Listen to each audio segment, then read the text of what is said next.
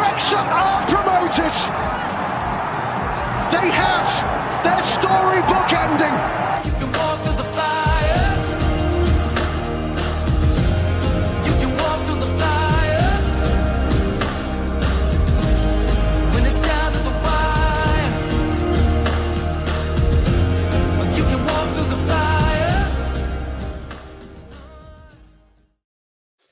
Howdy, y'all, and welcome to the Wrexham Texan episode number 29.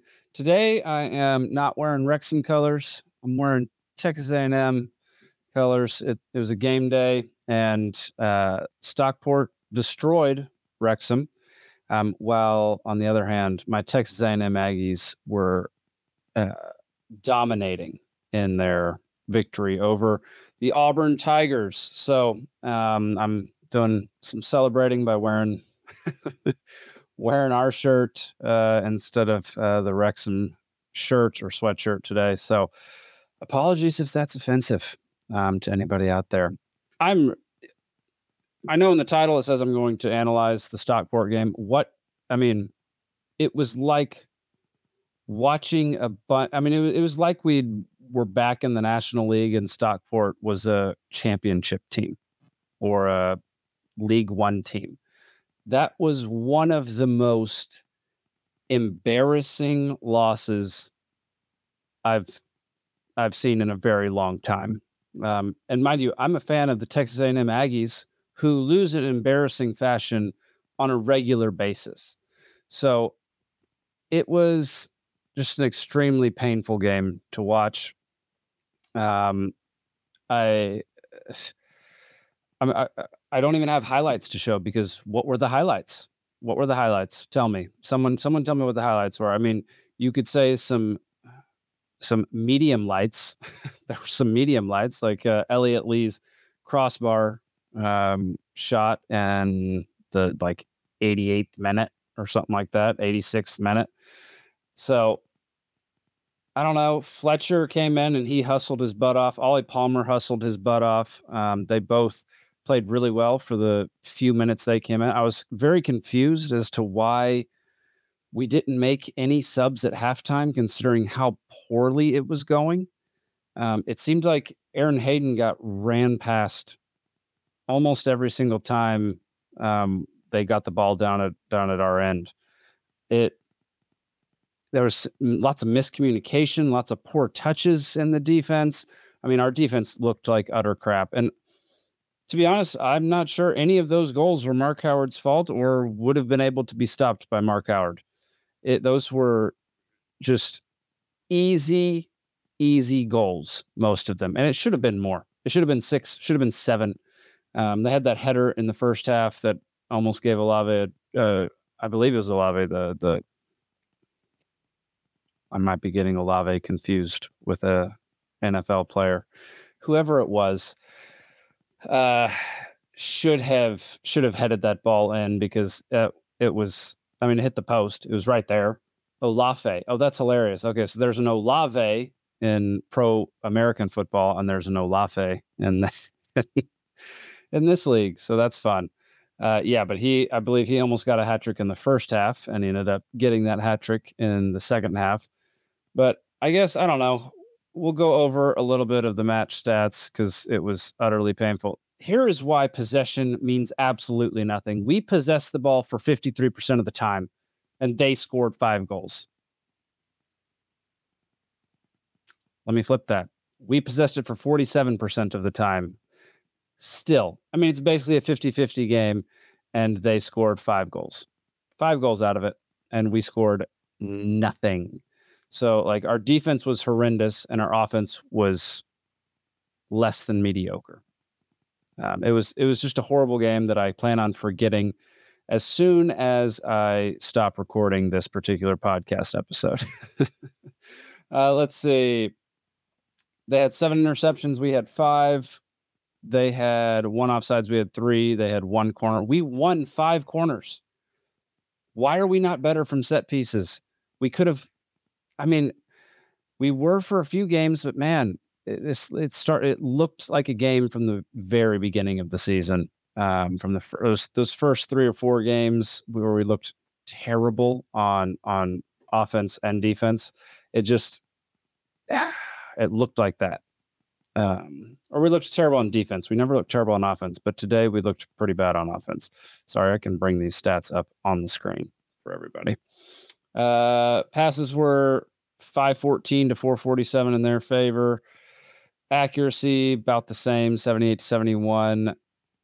Uh, we had 21 crosses and did nothing with them. Our crossing accuracy was 38%, and yet we did nothing with them. We had some flashes where it could have been, it could have been great. The one where I forget who Elliot dumped the ball off to, and then it was kind of a give and go. I thought it was McClean, but I could be wrong. It was in the middle of the box, and why the guy Elliot passed to didn't just turn around and fire it in the goal, I don't know.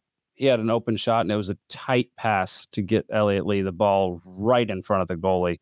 I didn't like just turn around and kick the ball in, man. It's right there. Uh, we had 20 shots, only five of them on target. They had 10 shots, five of them on target. So they did much, much better than we did. Um, we had five block shots. They had three. We had five shots outside the box and 15 shots inside the box. You got to applaud their goalie. You just got to applaud their goalie. He made a couple fantastic saves. Their defenders made fantastic, fantastic saves. Um, and then we just kicked the ball wide or over the top quite a bit. It was, I mean, it was just utterly painful. And I know we're going to have these games. Everybody has these games. It's just in the moment. It's like I'm not calling for anybody's anybody to be fired or benched or anything like that. It's just you gotta you gotta lament for a little bit, you know. Um, and these are just the facts. These it was just a terrible game. They had an 80% tackle success rate. We had a 55%. They had 40 clearances. 40 clearances. It's felt like for the entire first half, even with them scoring three goals, it felt like we had the advantage and the momentum. That's how weird this game was. Like we we seem to always have the ball right next to their goal, and yet we just couldn't convert.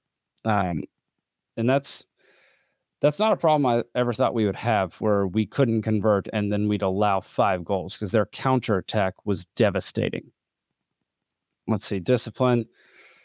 13 fouls conceded for us, 10 for them, one yellow card apiece, zero red cards. I mean, there's really not much more to say. 21st minute, Olafe, 30, 30th minute, Olafe, 32nd minute, Barry, 50th minute, Olafe, and then in the 90th minute, to just add complete insult to injury, Paddy Madden kicks one in that should never have been there. They should never have had the ball. It was a horrendous play leading up to it and a horrendous finish. So, yeah, just a day that uh, I imagine most Wrexham fans will want to forget. Um, it's a it's a it's a Saturday when I really, really, really wish we had a Tuesday game coming up, so that you know, so that we didn't have to live with this for an entire week. oh man, I cannot wait to watch our guys back out there on the pitch next week and make up for this embarrassment. Um, yeah, I mean that. Uh, I, I really don't have much more. Uh, I thought McClean had a really rough day. I didn't think he did. I, I just it was just not in the cards for him today. And I love. I've been loving McClean. He's he's a beast. He's an animal. Um, loved watching him play. I didn't. I didn't like that. Dalby was in over Palmer. Um, I thought Palmer had done enough to earn that starting spot. And, you know, maybe I'm wrong. I don't know. What the frick do I know? But Palmer, the the fact that they were letting the players play and not calling too many fouls, that's the kind of game that Palmer needs to be in because of his physicality. Um, Dalby is a little more finesse than physical. And so I, I would much prefer I, I, would have loved to have seen some halftime substitutions, especially on the defense. Um, and I would have loved to have seen Palmer come in earlier because Palmer was starting to make things happen, but I just don't think he had enough time to do it. So, yeah, overall, absolutely horrendous. Um, I I very much disliked the entire game. Uh, I was super excited, you know, leading up to it. I recorded the game, um, but I will not show any highlights because there are no highlights to show. So sorry. And this week is going to be my first week interviewing somebody. Um, our first guest ever on this show uh, is Mr. Giosuè Greco. He is the composer for Welcome to Wrexham. He created the theme music. Um, he created this year's theme song um, along with John Hume. And yeah, he agreed to come on the show. And here is our interview from just the other day. Giosuè Greco, welcome to the podcast. How are you doing today? Thank you. I'm good. Thank you for having me. Absolutely. You're the first guest to come on the Wrexham Texan. Um, and I've, I've mentioned, and I don't know, it's got to be 10, 10 of the episodes so far, how much I absolutely love the music. And uh, for those who don't know, um, can you can you tell people what you worked on in the show Welcome to Wrexham? Well, I did the the, the score, the original score, and uh, as in season two, also the main title. Um, together with John Hume, who's a top liner, amazing top liner. Shout out to John Hume. Hmm. Uh, so yeah, the whole music thing, it's uh, it's pretty much in my hands. I love it. Um, where are you from originally? I'm originally from Italy. Um, I uh, there for like 21 years of my life, then moved out here to attend college. I went to Berklee, Berklee College of Music, uh, wow. up in Boston. Um, so graduated and then moved to LA pretty much, um, pretty much right after it. Mm-hmm. And um, I currently, I'm currently in LA. I've been here this whole time. I've been here for at, at this point nine years. You said you're from the south of Italy. Where uh, can you tell me where specifically? Yeah, so the region is called Calabria, um, which is basically the top of the hill. Okay. Pretty much. Mm-hmm. We're kicking, we're kicking Sicily away, kind of. gotcha. Um, so the south, the southern, the southern that you can possibly go, basically, yeah. Oh wow. Um, it's very. I, I'm from from a very small town, mm-hmm. super tiny town. It's like twelve thousand people, maybe thirteen thousand. Wow. And um, and so when I came across Wrexham, the story of Wrexham. Well, for, first of all, I was I was brought in really early. They were they were just talking about the project and they were shooting the initial. This was three years ago at this point. Mm-hmm. They were shooting the initial stuff um, up in the UK, so I was able to see some of the footage of the small town, and I was like, "This is it. This is clearly UK, but it, it reminds me a lot of mm-hmm. what I grew up in the social context in which I grew up, and then we also have a very tiny um, local team, local football team, which is nowhere near uh, the skills of Wrexham, obviously, uh, but but but people are so into it. Um, so I could definitely relate to that to that like fervor um, of the people from Wrexham. What uh so is that would you consider that your team, like your club that you follow? Um, I don't know if I follow them anymore. They're really bad in the sense. okay, for every, for anyone listening, they're actually not that bad. It's just it's so up and they're so at the bottom of whatever league, whatever regional regional league. Um, and it's gonna take years and years for them to ever get better. But ultimately, it's a very small team um, I went to a couple. I, I went to games growing up. My my grandpa loved it, so we went to a bunch of games growing up. And yeah, it's just a super rundown football team, and the field itself. It's like it's very comical to see. Uh, but um, but but people are really into it. I, I, I bet people. I mean, soccer's easily or football is easily the most popular sport in the world. Um, I think well, I think uh, cricket might be right up there too. I think cricket, cricket, huge game, and in like India, I think like cricket stars have hundreds of millions of followers, like more followers yeah, than anybody yeah. else on like Instagram and Twitter and all that kind of stuff. And so that's very interesting that like very few places play cricket, but it's a huge sport where it is played. Yeah, it's from the UK, right? I, th- I think it's like a colonial sport. It could be. It over. Yeah, it could be. Yeah. I, I know almost nothing about it other than it's super popular in places. When I um I lived in the UK, I lived in London for a little bit, uh, Mhm. for like six months, half a year, couple years ago, and um, I was working on a film project, and uh, the national, international league, the World Cup of cricket was going on one night, Hmm. and people were so so into it, and I felt a little bit like an out, like I didn't know anything about it, mm-hmm. and I thought it was, I thought it was like kind of like a bizarre sport, Yeah. but actually it's yeah, I'm the one who's weird. Like- I'm the one. I'm the one who's here for not knowing about it. Cricket is the shit. Cricket is the Yeah, I mean it's interesting. The fact that you can have games last for like seven days is the the strangest Yeah. thing to to Yeah, somebody who like like is ready to be done with a sport after like three hours. You know? yeah. yeah, that's a weird weird thing. Um, how long have you like? When did you know you wanted to compute compose music? Like what what took you on this track in life? Yeah, yeah, yeah. You know, it, it it's kind of I wanted to say that it happened by chance, but ultimately I've well I started playing music when I was seven, eight. Uh and well that's where I started um taking lessons Mhm. actually, but I was always very interested in and I was there's recordings of me playing Yeah. um without really knowing what I was doing, but just kind of like putting my fingers on the piano and also my family has been very very supportive. We had instruments in in the house and i would just i would just pick them up and play. Ultimately a, a couple years down the line I, I i started playing with local bands and kind of started like making a little bit of money. So i saw i feedback loop. I i, I was able to see how my passion can actually i can actually build something out of it. Mhm. And, and and and even the financial remuneration is just an extra uh, confirmation that you're doing something right and ultimately allowed me to buy more instruments and allowed me to make more music and allowed me to buy more instruments. And, and it's like some weird weird uh capitalism spinning wheel.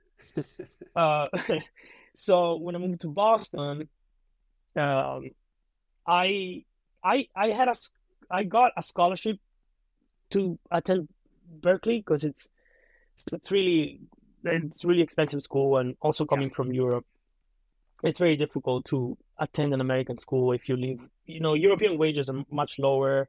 Mm. Blah blah blah. So when I was there, um, I could have started uh, I could have majored in um, performance, like music performance, like saxophone. I'm a saxophone player, okay. but I've decided I I always like computer and technology and like doing manipulating sound in the box, in the box, in the computer.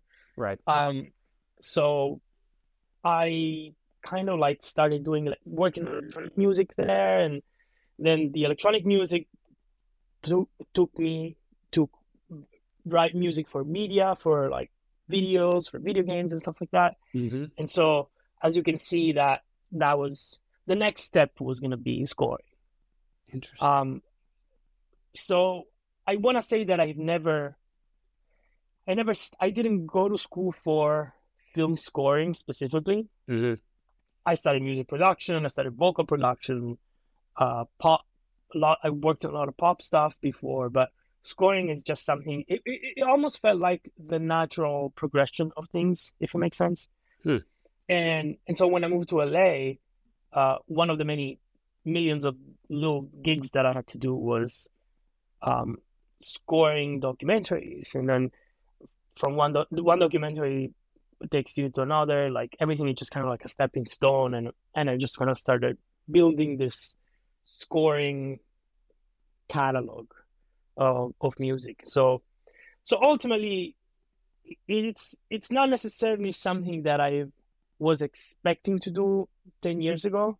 I knew I wa- I knew that I wanted to work in music. I knew, I knew that I wanted to work in music in any shape or form. Maybe not a, in the business form, uh, more like in, actually hands on. Mm-hmm. So writing for TV and film scoring, it's just something that allows you to explore all the all the possible um, little nuances Yeah. that I wanted to. So you get to do stuff in the computer. You get to do um, synthesis. You get to work with synthesizers, which I, I love. You get to buy a bunch of traditional, as you can see behind me, a bunch of traditional instruments and, and, Mhm. and record them. You get to work with string sections.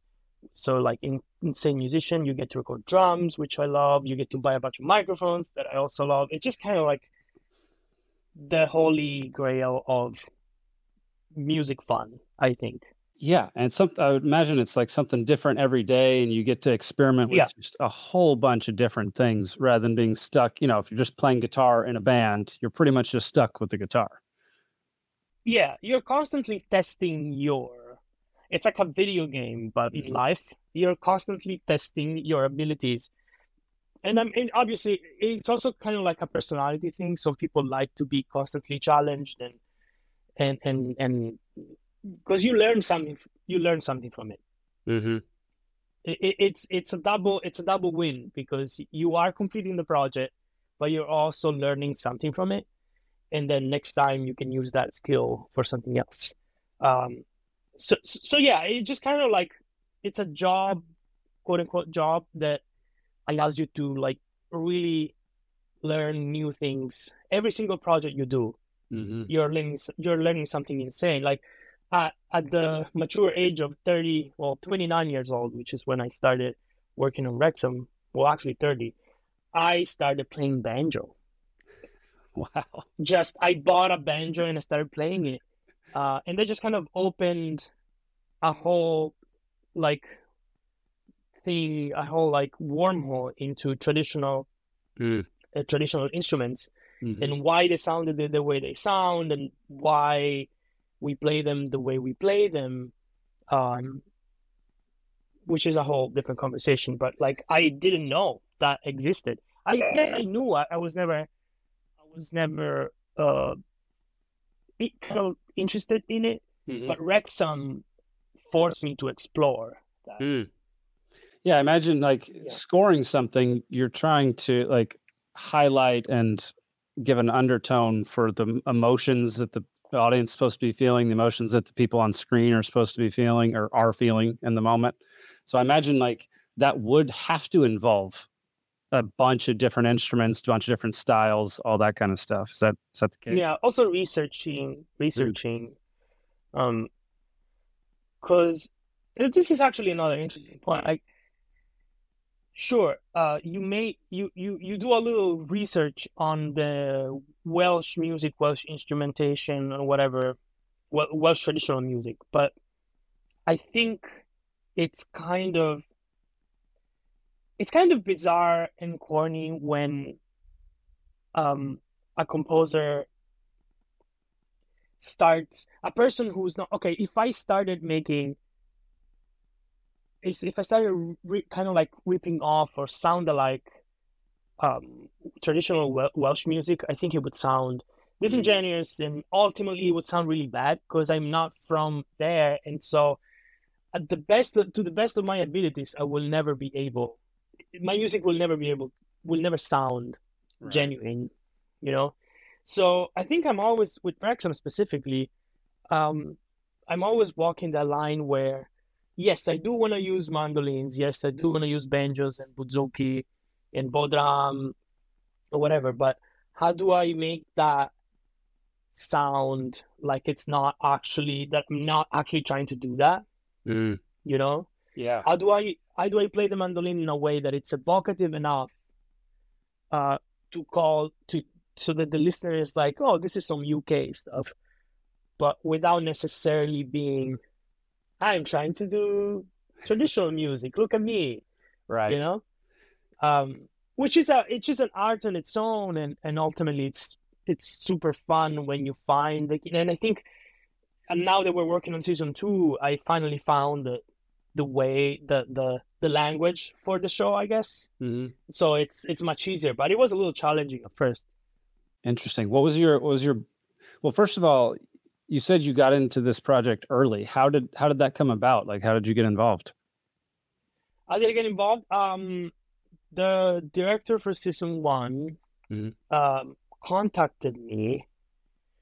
Uh, I think it was because he has seen another docu- a documentary that that featured my music. Mm-hmm. I'm blanking on the. I'm I don't remember exactly which project he mentioned that he saw, but he he he, he has heard my music somewhere else, um, and um, he must have like written down the name and con- and then he contacted me privately, um, so so yeah, he actually it was very cool because I rarely um get to be that early on a project. Mm. Usually, um, usually I get like an assembly, which for the people that don't know, it's the movie has already been shot and then they just kind of like put it together. It's not necessarily a, f- a fine cut, but it's a resembles of a movie, and then they send it to me. And usually there is already temp music on it. Mm-hmm. And temp music is when it's pre pre existing music uh, that they put on the cut, and and then at that point, my job is uh, substitute that temp music with my original score, um, and it's quite challenging because when that happened, you usually editors, and this is something that happens subconsciously when they when they put somebody else's music, they tend to cut the scene to that music. Yeah. Um, and, and, and so when it gets to me, now I gotta find a way to recreate that somehow. And sometimes editors and directors tend to be very attached to that to that to that pre-existing music because it was working so well. So that's the whole thing. Uh, but luckily with Wrexham, I was able to write beforehand. As a matter of fact, I wrote I wrote a bunch of stuff off screen. Um, just kind of like referencing images and short videos that they sent me. But I wrote like, these long suites that were like six or seven minutes uh, pieces. I think I wrote like 10 of them or something. Um, and they're all, that's actually what made it into the album. If you listen to the album, the, the album is basically those original suites. Uh, and it, it's, we just put them in the album. But so once I delivered them to the editor, they were able to use them as temp music. So when I Mhm. received the cut, my my temp the temp music was already my music. So I'm like, great, this is awesome. That's a really interesting way. Yeah, because you're totally right. When I when I finish a documentary is generally when I get in contact with the composer that I want to talk to. It's nice to know that it's helpful for you to actually be a part of the project before that point. So maybe I'll Yeah. contact a composer first next time and be like, "This is what we're doing. This is the vibe we're going for." Because yeah, I, I watched some in some reel the other day where it was just a um, editor talking to the camera, and he's like, asking an editor to change the song is like asking a home builder to change the foundation.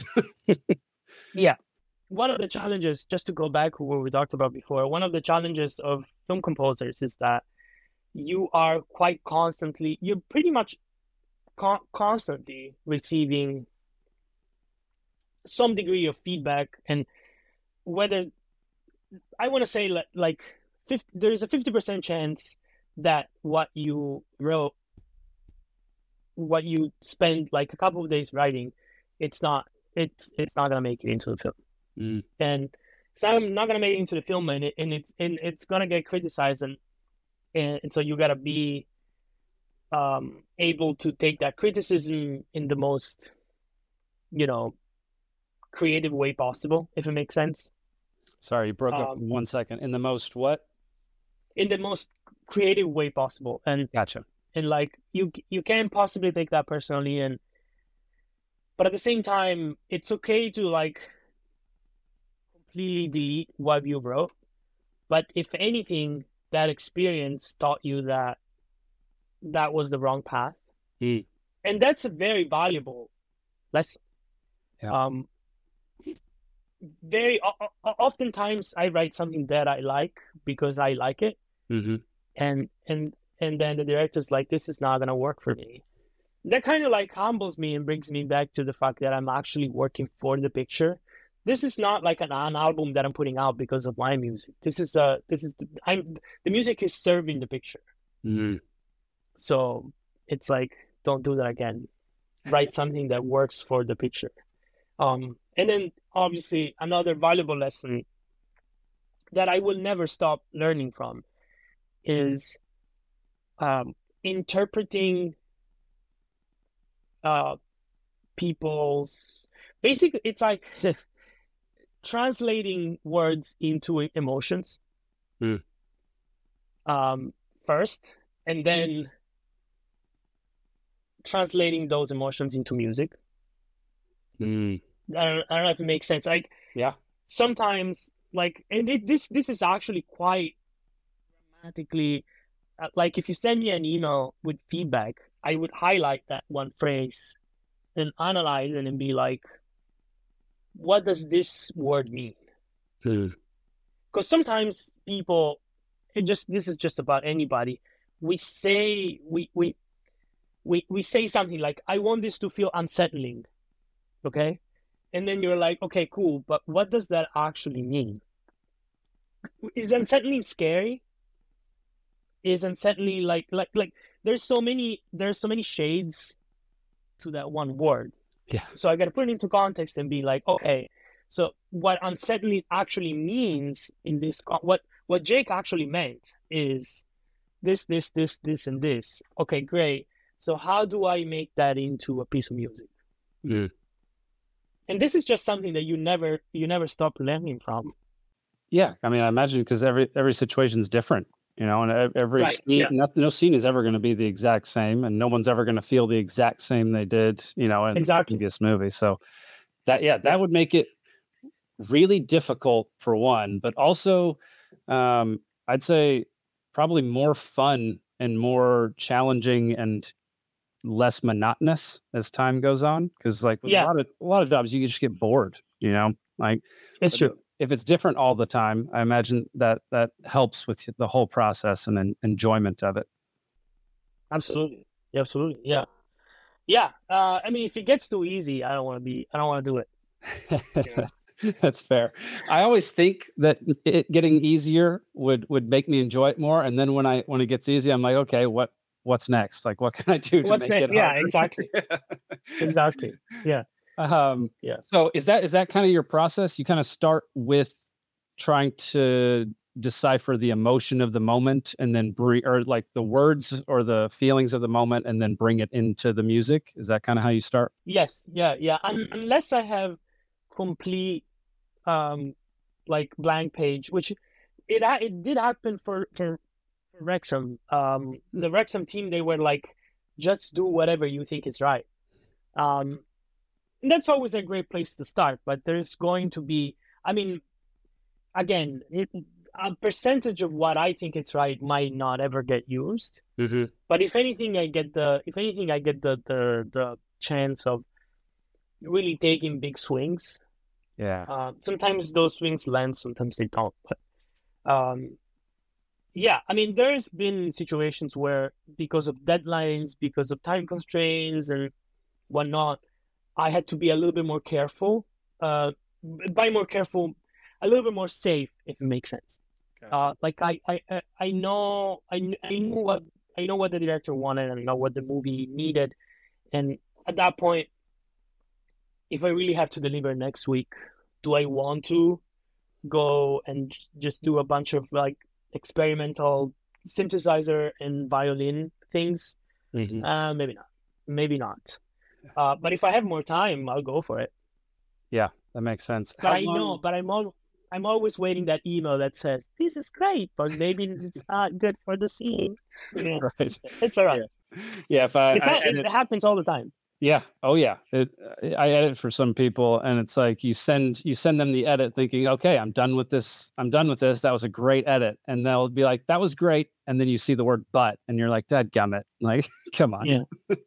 okay. I guess I'll start over. Yeah. The the main theme music for for the show in general is chilling. It brings up all these emotions every time I watch it. Um, where did that come from? A specific place? Like what inspired that the the main tone of the of the series? Yeah, I mean, I think a lot of it had to do with researching traditional Welsh music and like kind of like putting myself into the atmosphere of this little town in the UK. Mm-hmm. If it makes sense. Um, there is a theme of positivity that just kind of like runs through the through the whole soundtrack. Uh, mm-hmm. That I just kind of wanted. I wanted that in there because ultimately, despite the team, at least in season one, the team not being really good and Rob and Ryan having to go through all these, jumping through all these hoops to make this to, to make this thing work, and the funding and the race course and all that. There's always a positive outcome, sort of, mm-hmm. and and and I think the comedy, I think that the the com, the com, comedic relief, their their type of comedy, it's quite brilliant. So ultimately you always see the positive side even when the bad even when there's bad moments like rob and ryan always find a way to like make it like make you like smirk a little bit yeah um, and i just i kind of wanted the music to be like that like it, this is serious stuff but not too too serious and ultimately you see the light at the end of the tunnel kind of yeah there was a perfect demonstration of that in the first episode of the season when that's when yeah Ron exactly. Harvey is like I'm I'm really down right now and Ryan says he's going to sell his kid to help. yeah, yeah. That was freaking great. That was hilarious. Yeah, man, I have to say like they're they're brilliant uh, in in in the way the comedy is presented. Um those comedian moments are just incredible. Every time I watch a new cut, I'm like, yeah, these guys are so good. And and I, I obviously I I saw the whole season. I'm working on the last two episodes right now. Okay. And I can tell you that there's so much. Yeah, I think I think season two might be my favorite. Maybe wow. because the it's so it's so fresh for me, but there's so much shit happening that it's so cool, and um, and and it's so fun. This season is so fun. I love it, man. I'm so excited. It's hilarious. I haven't watched yeah. the second and third episodes yet, but I plan to tonight, so I'm I'm excited. Great. Um, yeah, yeah. See more of your work. Um, one more question before we get out of here. Sure. Is, uh, how did you and John Hume hook up, and what was like making that song, like the new theme song, like? Yeah, it, it actually, it was actually it was quite fast. Um, so we were looking for this new um a main title and um I tried writing it. We actually wrote different version of it um with several top lines, several artists. And then one afternoon, uh, my manager knows John. I think that was the connection, yeah. Mm-hmm. And so my manager was like, "Give it a try. He's in town. Um, let's let's set up a session. Um, we I only had two we only had two hours this for whatever reason. I don't remember why, but we had to like quick keep moving. I think it was a Sunday. Mm-hmm. I think it was a, either a Sunday or a Saturday. It was like, yeah, we were like working on this. We were really really cranking on the main title.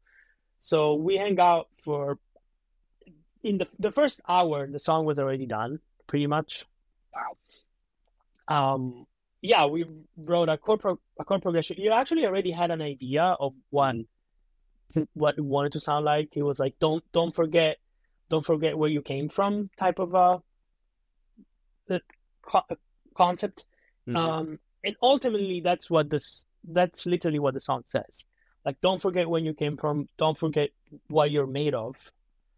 Uh, the ones who were there when nobody else would care. Mm-hmm. Um, but but but don't forget to sing when you win. So like ultimately, yeah, don't forget all the bad times, but don't forget to be happy when, like, it's kind of like a, a anthem to try to be in the moment. Like, don't mm-hmm. forget to to be happy when when you win, to sing when you win. Yeah.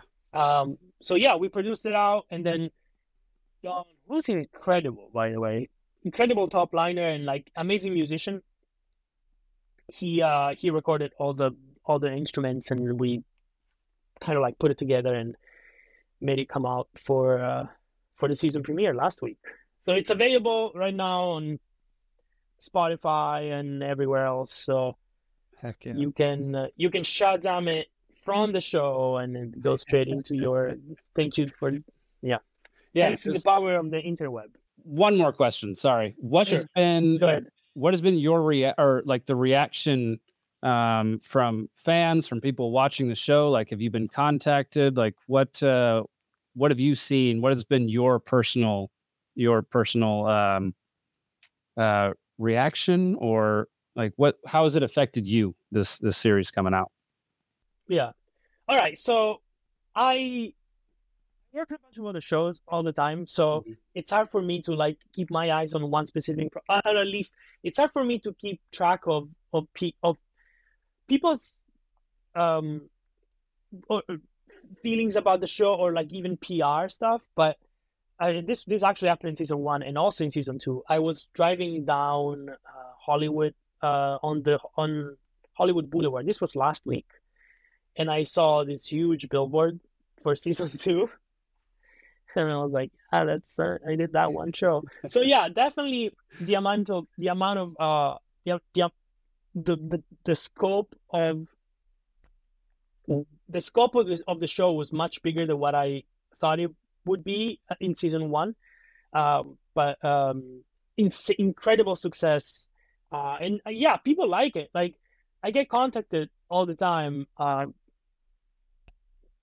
some like people on whatever on my social media saying I really like this one piece in episode twelve where this thing happened. And to be honest with you, very often I don't quite remember what it is, what what they're referring to, right because again, with five hours of music, it's very hard to exactly point out what what is what and in what scene I put it. But yeah, they're like, I really like your music, and yeah, definitely overwhelming, overwhelmingly positive reaction from the fans, and uh, and, and, and yeah, I mean, when I tell people I, I work on the show, they're like, oh, that show is huge. So yeah, the show is huge, and again, I I, I live in a little bit of a bubble. I, I'm always in my studio, and I do watch TV, but I guess I'm not like so in the TV world. But Right.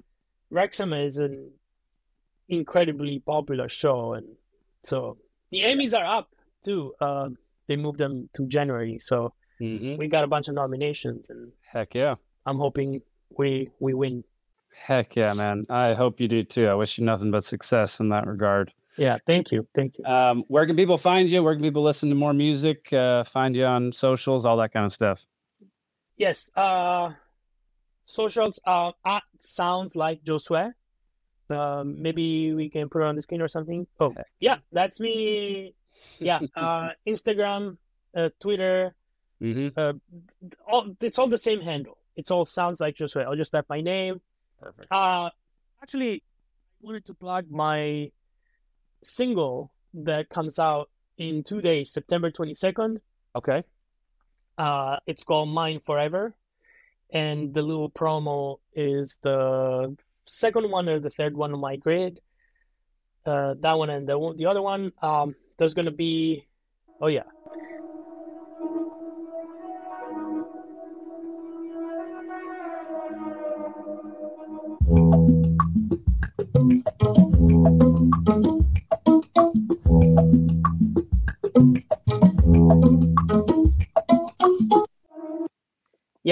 So it's a little bit of a an ambient experiment. It, it it's um kind of like feel good music.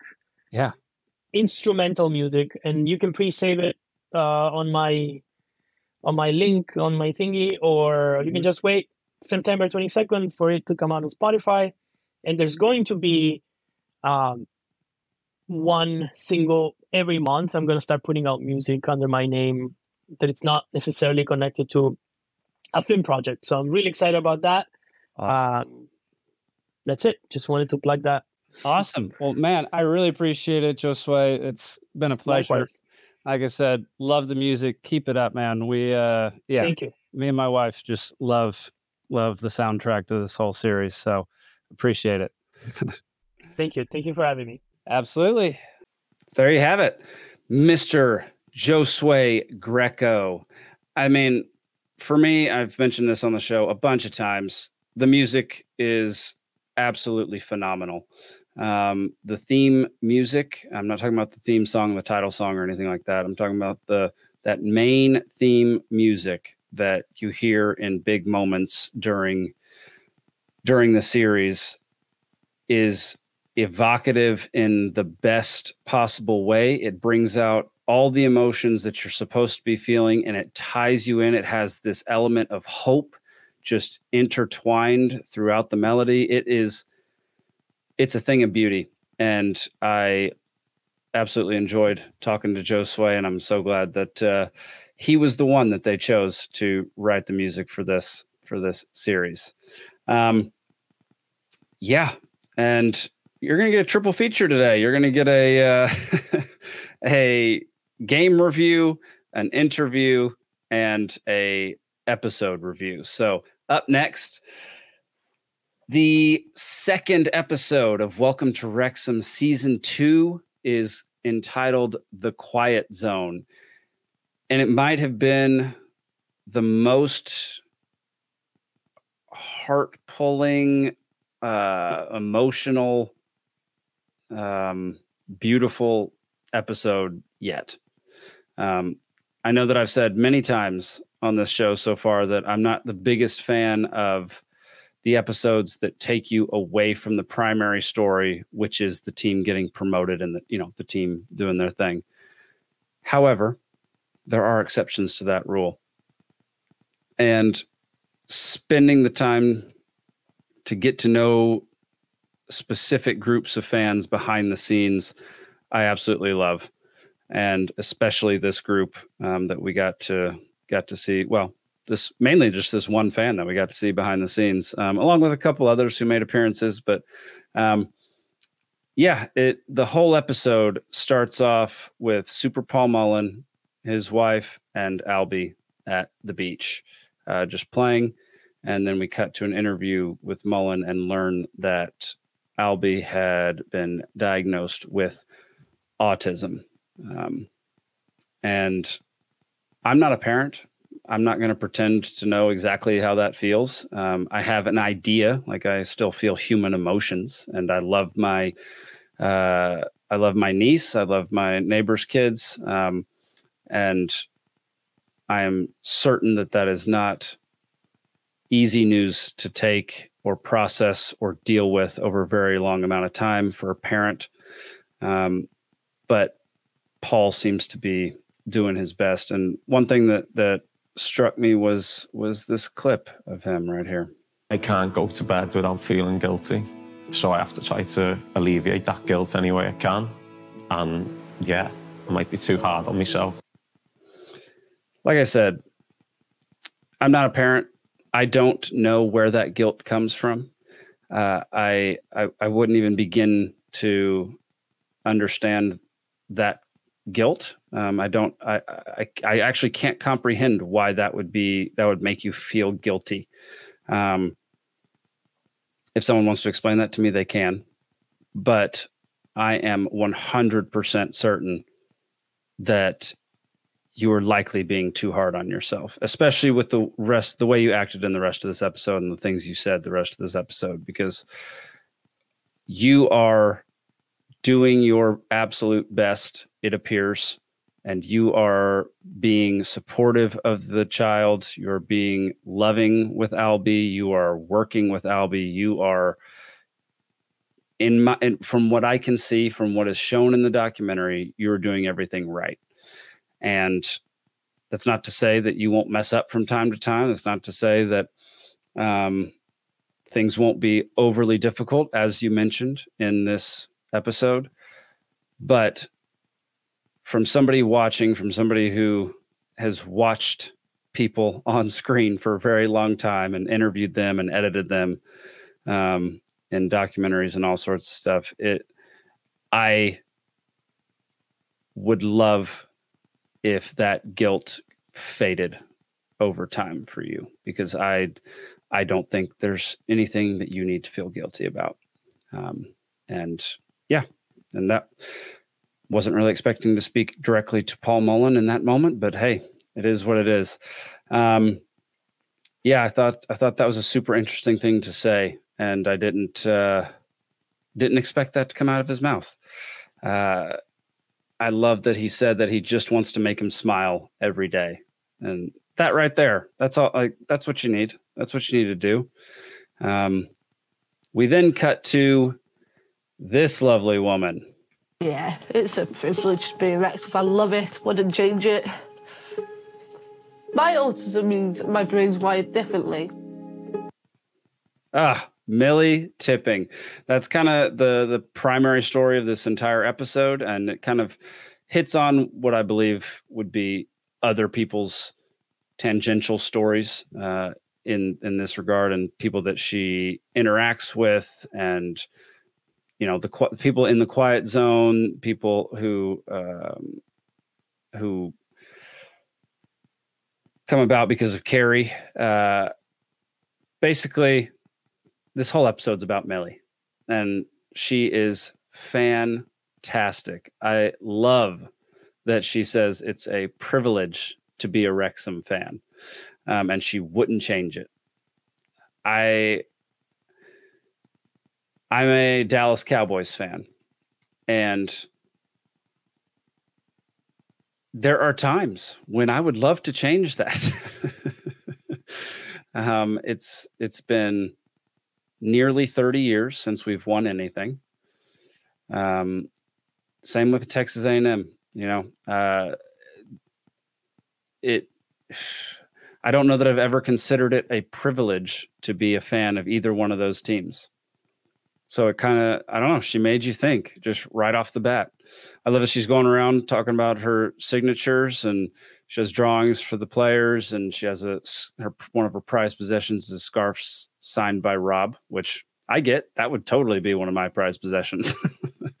um, yeah, she's just a very lovely girl, and um, it was really really wonderful getting to know her in this episode and getting to know how this whole side of Wrexham that we don't that isn't hasn't really been on camera too much before um, uh, works and how it's integrated into the club. Um, I think is a beautiful thing, and I absolutely loved it. Let's see what else did she say. She used to play disability football growing up. Um, and when that went away, she had a really rough time, which is understandable. I mean, it's uh, it's hard time for anybody to let go of of a team um, that they've played for. You know, Tom Brady didn't retire till he was like 75 years old or something like that. so it's not easy for anybody. So people who get super attached to things and are super focused, yeah, it's going to be a lot lot more difficult. Um, I think I found it interesting that she really wouldn't speak to Carrie at first. So she was kind of uh, um, shy. And now it seems that she's the queen of the quiet zone, which I think is fantastic. I love that. She seems very confident in what she she does and like very excited and happy to do it. Um, and I I absolutely love it. As far as like the filmmaking side of this, it there are things that you don't need fantastic filmmaking to make compelling and um, emotional. This is one of those things. Like, yeah, the music that Giosuè put in here enhances the emotions that you already feel, but it's there are some things that it's just not hard to make compelling. Um, and Millie is compelling right off the bat. She's um, entertaining. She's funny, um, and uh, she's admirable, and it, it, was yeah, it's just wonderful. It's a wonderful episode. Uh, let's see. She loves that the players uh, speak to her and like make her feel comfortable. Um, and I love that they just walk down the line of kids, signing jerseys, signing whatever, talking to the kids, taking selfies. Um, and she loves her spot at the end, gets her spot, and um, talks to the players, and they talk back and have full on conversations, and they take the time to do that, which is a wonderful thing. Um, Ryan Reynolds follows her on Instagram or Twitter or one of the two. I don't know. Um, and likes all of her posts. I mean, you want to talk about an owner who's invested in the mission that they stated. That is something that if he didn't do, no one would think he was doing less. Um, but he does it voluntarily. Um, like follows a fan's account and likes all their videos and posts and everything. That's amazing.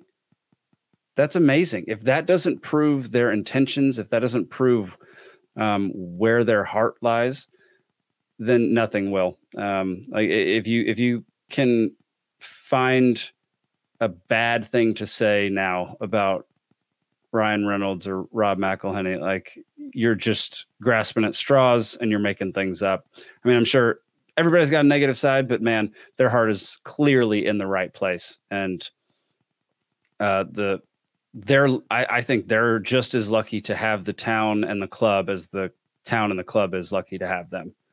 Um, because I'm almost certain that this level of involvement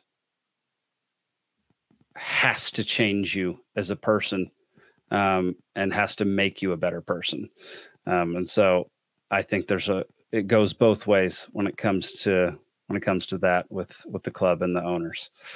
Um, and we end. Let's see. Did I? Oh, I think I missed. Uh, no, I didn't. There we go. We end. We end this little section with this quote right here. Also, you embrace who you are you are Millie. You are Millie Tipping. I don't know why I found that to be so powerful. You are Millie. You are Millie Tipping. Um, but man, I, I loved that moment um, with her and her mother, um, especially after her mom. I guess she says this later, but uh, you know, she's she's never wanted to hold hands as a as a kid. Um, has never told them that she loves them and as a parent that would be who um yeah that would be a very very difficult thing to accept a very very difficult thing to live with. Um that would not be easy in any way shape or form. And you can see the patience and the understanding that her mom has with her. And it's um, it's quite lovely. Them sitting at the kitchen table talking about feelings and life and everything, um, and accepting who you are and all of it. It's beautiful. Um, we then cut to Mullin, um, who says he he knows his son so well at this point that he always knows what he needs, um, uh, even though he's not verbal. Paul can take care of him and that's that's a sign of a good dad you know? You're spending that much time with your kid you know you know him backwards and forwards and then mullin cracks on camera. He he gets choked up can barely hold it together and uh, yeah they stick with it for a while which i found interesting. Um, he's out of focus on camera. He's clearly very emotional. He's trying to pull it together. He says that ha- happens a lot these days which makes sense. Um, going through a lot, totally understandable.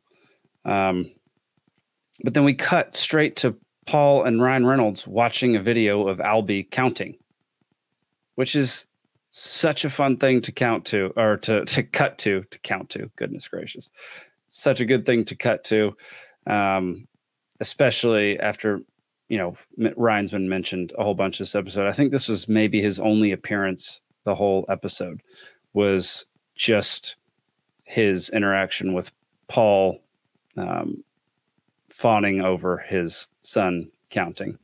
Um, it's a great moment.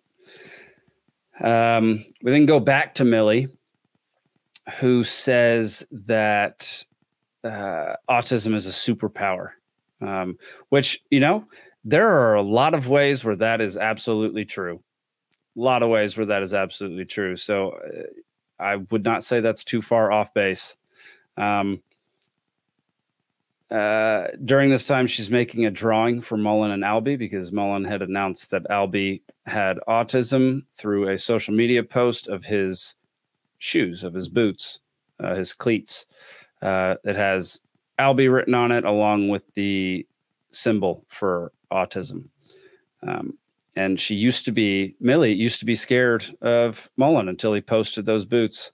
And now she's excited to talk to him, thinks they have a connection um, which obviously they do. And that's amazing. That is, it's fantastic to find that connection, um, especially for people who don't have, can't connect with everybody. Um, it's, I imagine that would be a, a lot of life would be pretty lonely and scary and hard. Um, so finding people to connect with uh, seems like it. I mean, it's essential to everybody. Everybody needs people to connect with, and and she found her people. Um, it's great. Uh, let's see. She puts in all these uh, things into a gift basket. Her old like poppets things, uh, soft blanket, fidget toy, stress ball, and a drawing. Um, and she's super excited to go see Mullin and in the parking lot, she sees Humphrey and says hi and then keeps going. Uh, Mullin takes his time with all the children, as he should, and as they all do. Um, and she finally gives him her gift, uh, which was, uh, yeah, all those things. And he was very appreciative. It was clear that he appreciated that gesture a whole lot. And then we get to the funniest moment of the episode, which is here we go. We're going to win. 5 0. 5 0. Can you fake a penalty? Fake what? Don't say that. I got enough abuse through the night for getting knocked my legs Can apart. you? I love a person who will say things uh, that no one else will, or no one else thought of, or no one else would dare say to someone like Paul Mullin. That is absolutely hilarious in the best possible way. Um, it's I've said this about Mullin. He goes down too easy. You know, he just does, and it's why you can't be my favorite player, Mullin. Sorry to tell you, like you just can't be. Um, I I like I like a player that can push back and stay standing. so the fact that she calls him out on that is absolutely hilarious. She then predicts that Wrexham will win 5-0. Um, and then we cut to the game uh, versus I'm going to butcher this name. I do not remember ever hearing this name pronounced. Sullyhole, maybe Sullyhole Moors. I don't know, but the last what is it three minutes of the episode, sh- Millie puts on her ear protection, and it goes not completely silent, but extremely quiet.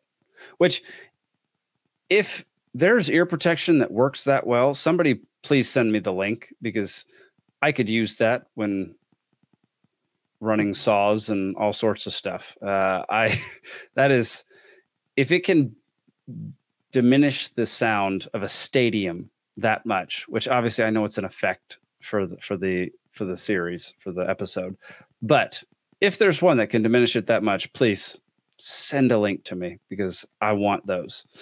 Um, fantastic game, lots of scoring. You don't know, you kind of lose count. You don't really know how much they score. And then right at the end pops up Wrexham win 5 0, and Paul got a hat trick. And that's just, that's what she wanted. That's what she predicted. She said 5 0. Paul got a hat trick. Um, probably faked a penalty, but I don't know. You know, maybe didn't get it. um, overall, I mean, it's just a beautiful episode. It's absolutely fantastic. It's it's the best kind of offshoot to the primary story that can happen on this show.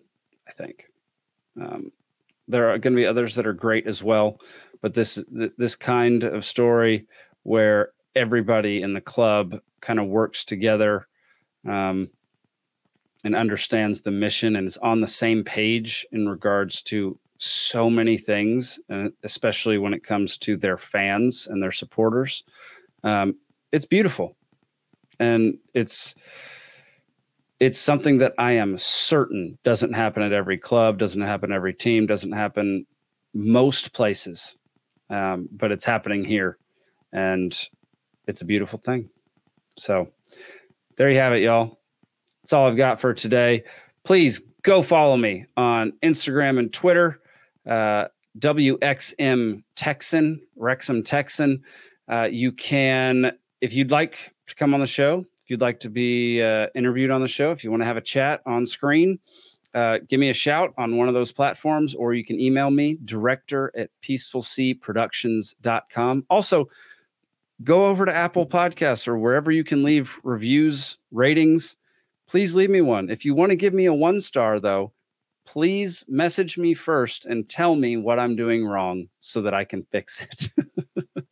um, at least give me the chance to fix it. I'm not saying I will. I'm pretty stubborn. So if you're telling me to do something completely different that I don't want to do, well, then go ahead and give me a one star. You know, it is what it is. But go subscribe, go like, go do all the stuff. Um, just do all the stuff. Uh, it would be extremely helpful. I love making this show. I love watching Welcome to Wrexham. I love watching our football team, um, despite the obliteration that was today. Um, so, yeah, thank y'all so much for listening. We will see you very soon. I believe I have another episode coming out in a couple days. So, we'll see you then. Y'all have a good night. Up the town.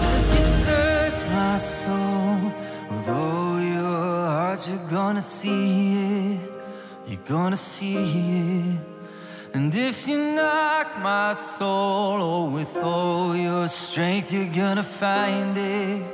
You're gonna find it.